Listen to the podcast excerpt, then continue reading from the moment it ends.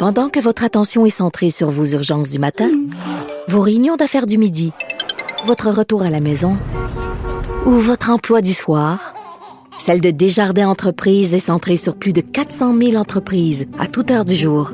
Grâce à notre connaissance des secteurs d'activité et à notre accompagnement spécialisé, nous aidons les entrepreneurs à relever chaque défi pour qu'ils puissent rester centrés sur ce qui compte, le développement de leur entreprise.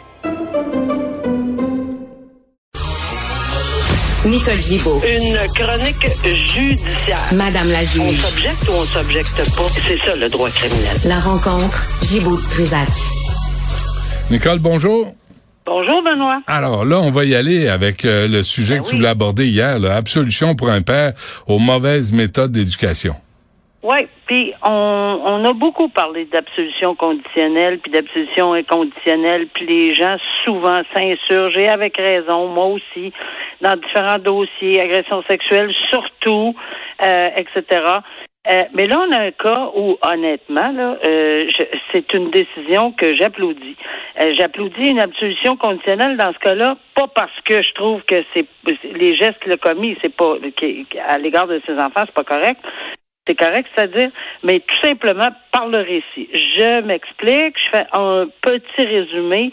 C'est un jeune père de famille qui avait à l'époque probablement 30 ans parce que quand il a plaidé coupable euh, en 2022 cette année au palais de justice de Robertval, il avait 37. Fait que euh, puis les, les ce qui est arrivé, c'est du harcèlement des voies de fait contre ses fils entre 2016 et 2021. C'est quoi qu'il faisait? Ben, il sautait sa coche, euh, techniquement parlant. là, les deux fils se touchaient. Quand il faisait les devoirs, il devenait super aigri, euh, pas gentil, sacré après ses enfants pour souvent des affaires euh, peut-être bien anodines. Euh, il, il, il tiltait, là. C'est, c'est, c'est l'expression que je que j'ai en tête.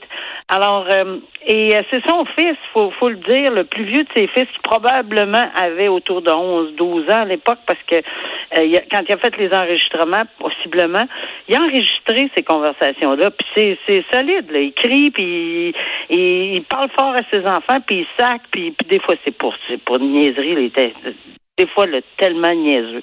Mais ce qui est arrivé, c'est que immédiatement, quand il a été euh, arrêté ou enfin quand euh, il- on lui a mis, euh, tu sais, on a fait des accusations, il s'est pris en main, mais il s'est vraiment pris en main.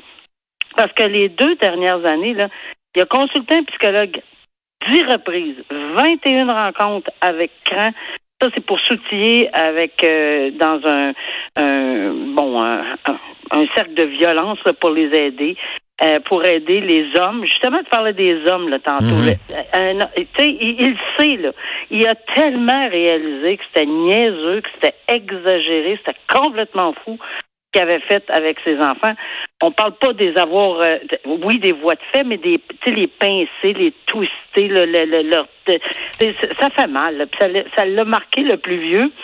Euh, il s'en est rendu compte. Il vivait, c'est pas une excuse, mais il vivait des problèmes, euh, bon, séparation, financier, etc. Il y a un casier complètement vierge. C'est quoi un casier? Il n'y a pas de casier judiciaire, cet individu-là. Il a dit au juge, bon, pourquoi il avait besoin d'une absolution? Et il en a fait la preuve. C'est pas juste dire, se lever puis dire, moi, je vais aller voyager pour mon travail. On s'en Mhm. souvient, là, qu'il y a Mhm. quelqu'un qui a déjà Ouais. dit ça, là? Ouais, ouais. Alors, alors ici, il a fait la démonstration qu'il y a des contrats ou avec la Défense nationale, avec Hydro-Québec, pour des clients à l'international, puis il a besoin des visas, puis il a besoin des cartes de sécurité. Alors, un dossier criminel pour lui, clairement, il l'a démontré. Et ça, c'est un travail que euh, les avocats en défense font, euh, ils doivent faire. Puis je trouve ça important de le noter parce que c'est un très bon travail que son procureur a fait ici pour l'exprimer pour exprimer dans quelle situation il se trouvait, sans minimiser les gestes. Mhm. Euh, et, tout le travail qu'il a fait en psychologie, tout le travail par la suite qu'il va faire, parce qu'il il- il veut vraiment continuer à se prendre en main, puis il paye une pension alimentaire, lui enlever sa job parce qu'il va perdre sa cote euh, de sécurité, puis il va perdre ses contrats. Euh, il va avoir de la difficulté à payer une pension alimentaire, ce qu'il fait présentement pour les enfants, parce qu'il y en a trois. Son plus vieux, celui qui a dénoncé, ou pas dénoncé, mais qui a pris l'enregistrement, ben lui, il a des difficultés là, à, à- à revoir son père. Mais les deux autres plus jeunes Tranquillement, pas vite, il a perdu la garde. Il y a pas quelque chose qui est arrivé là. Alors, mais ils veulent voir leur père, ils ont passé l'été. Tranquillement, pas vite. Alors, non seulement il y a une reconnaissance, non seulement il y a une admission, mais il y a un réel, une réelle raison pour laquelle on a accordé une absolution conditionnelle sans, on lui a donné 100 heures de travaux communautaires également et 1000 dollars à la CAVAC, euh, un don de charité. Ben, moi, je vais te dire honnêtement, là, euh, bravo. Parce que on veut pas perdre, c'est pas, c'est pas dans un cas comme ça qu'on veut nécessairement mettre quelqu'un en prison Mhm. avec les conséquences. Donc, c'est pour ça que je disais hier, pour une fois, là, euh, je, je suis entièrement d'accord. Il y a une preuve. Mais là, il y a Oui, des, oui. une preuve de réhabilitation. Là. Il y a une preuve de démarche puis d'effort.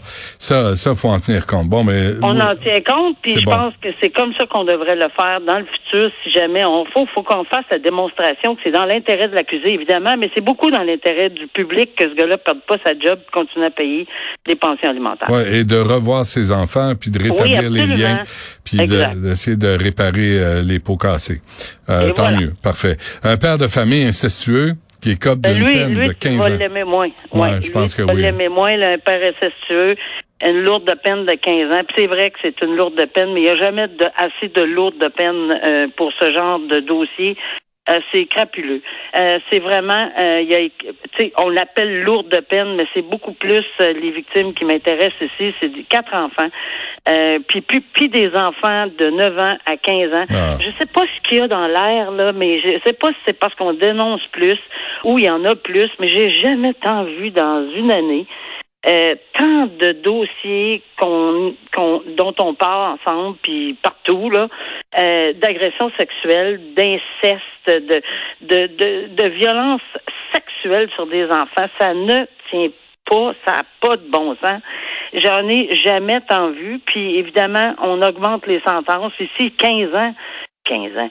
Et 150 ans, ça serait, d'après moi, jamais assez. là, on le sait, là. Mais c'est quand même quelque chose qui est à noter parce qu'on ne veut pas voir de, de sentence que, que les gens appellent bonbon. Je peux pas, on peut pas la qualifier de sentence bonbon.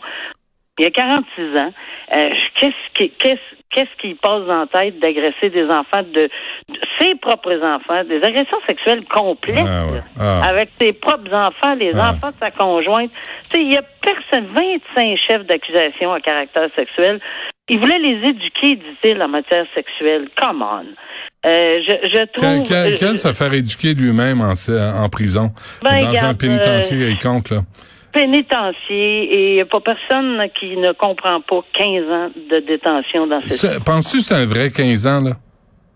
Ben, c'est sûr que c'est les tribunaux n'ont aucun, mais euh, y- y- on n'a pas de pouvoir sur les libérations conditionnelles. Mais je vais te dire qu'en matière d'agression sexuelle, hi, euh, j'ai l'impression que ça va être très très difficile d'obtenir à, à la première heure là, euh, ce genre de. Mais la loi existe toujours. Ouais. Tant et aussi longtemps qu'on aura, ben on va toujours avoir cette loi-là. Maintenant, Et peut-être qu'il devrait avoir des nuances là en matière d'agression sexuelle et autres là, mais on verra s'il y a des modifications à la loi. C'est bon. Et euh, cette histoire-là de, du type qui a tué sa conjointe en croyant Ouais, que c'est un robot, c'est hallucinant. Oui, mais la raison pour laquelle moi je voulais en parler, c'est parce qu'on a parlé de la petite fille malheureusement qui, qui s'est fait assassiner par sa mère là, Ouais. euh, qui, qui, qui était intoxiquée, intoxiquée de toutes sortes de drogues là. Euh, et, et ces deux homicides involontaires, puis c'est difficile des fois à comprendre qu'on on, on, on donne 80 coups de couteau à un enfant, c'est un homicide involontaire, ou puis on l'a bien, on, on en a discuté long en large hier. Mais aujourd'hui, cet homme-là, c'est pas la même, c'est pas dans les mêmes années. Il n'y avait pas un potentiel d'avoir une défense d'intoxication extrême comme dans l'autre dossier qui existait en 2020 pour la mère, mais qui n'existe plus aujourd'hui pour les mêmes pour des raisons où il y a eu une cause de la Cour suprême qui a été rendue, puis on a ajusté le code criminel, on a fait des modifications. Mais lui, dans son cas, la différence, mais c'est toujours la question d'intention. Tu sais, je fais toujours le, le, le j'essaie tout, le temps de faire un dessin là, bien clair. Meurtre premier, meurtre deuxième, ça prend une intention spécifique. Puis si on ne l'a pas, puis on peut pas l'approuver, cette intention spécifique de tuer ou d'enlever la vie, ben ça peut tomber à homicide involontaire. Ici, Il y avait du crack, oui, mais il y avait plus que ça. Il y avait une intoxication, euh, euh, oui, très forte au crack qui a causé une psychose toxique qu'on appelle, mais c'est accompagné de maladie mentale. Encore une fois, on l'a échappé. 13 fois que la police s'est rendue là. Je pense que vous en avez parlé hier. Ouais. 13 fois que la police s'est rendue là. 8 fois qu'on l'a amené à l'hôpital. Qu'est-ce que ça prenait de plus pour le garder? Je le sais pas. Euh, je me pose la question. Je trouve ça extrêmement malheureux que ça soit soldé, parce qu'on on peut pas avoir plus de lumière rouge. là. Mhm. C'est c'est impossible. Alors, mais on a quand même été en mesure, bon, d'avoir un homicide involontaire. Pourquoi coupable? C'est sûr qu'avec une potentielle, c'est pas une non-responsabilité criminelle, mais c'est une maladie. Il, il était malade mental, plus il y avait une psychose toxique. Ça veut dire que son l'intention criminelle qui existe dans le code criminel pour un meurtre n'aurait pas pu euh, tenir la route. Alors voilà pourquoi on a un homicide involontaire coupable. Hmm. Ouais, et euh, il y a bien des gens qui ont échappé le ballon euh, avec ce type-là. Beaucoup, Puis- ouais. beaucoup. Puis malheureusement, on l'a dit hier, puis je suis allée relire parce que je voulais me satisfaire dans la question de la, de la petite fille de 6 ans, où il y avait eu énormément euh, dans les centres publics, là, euh, etc., DPG, etc. Il y en avait eu des drapeaux, malheureusement. Euh, alors, c'est deux cas qui me, qui me bouleversent cette semaine parce qu'on ne sait pas ce qui aurait pu arriver. Je comprends très bien. Nicole Gibault, merci. À demain. Merci, à demain.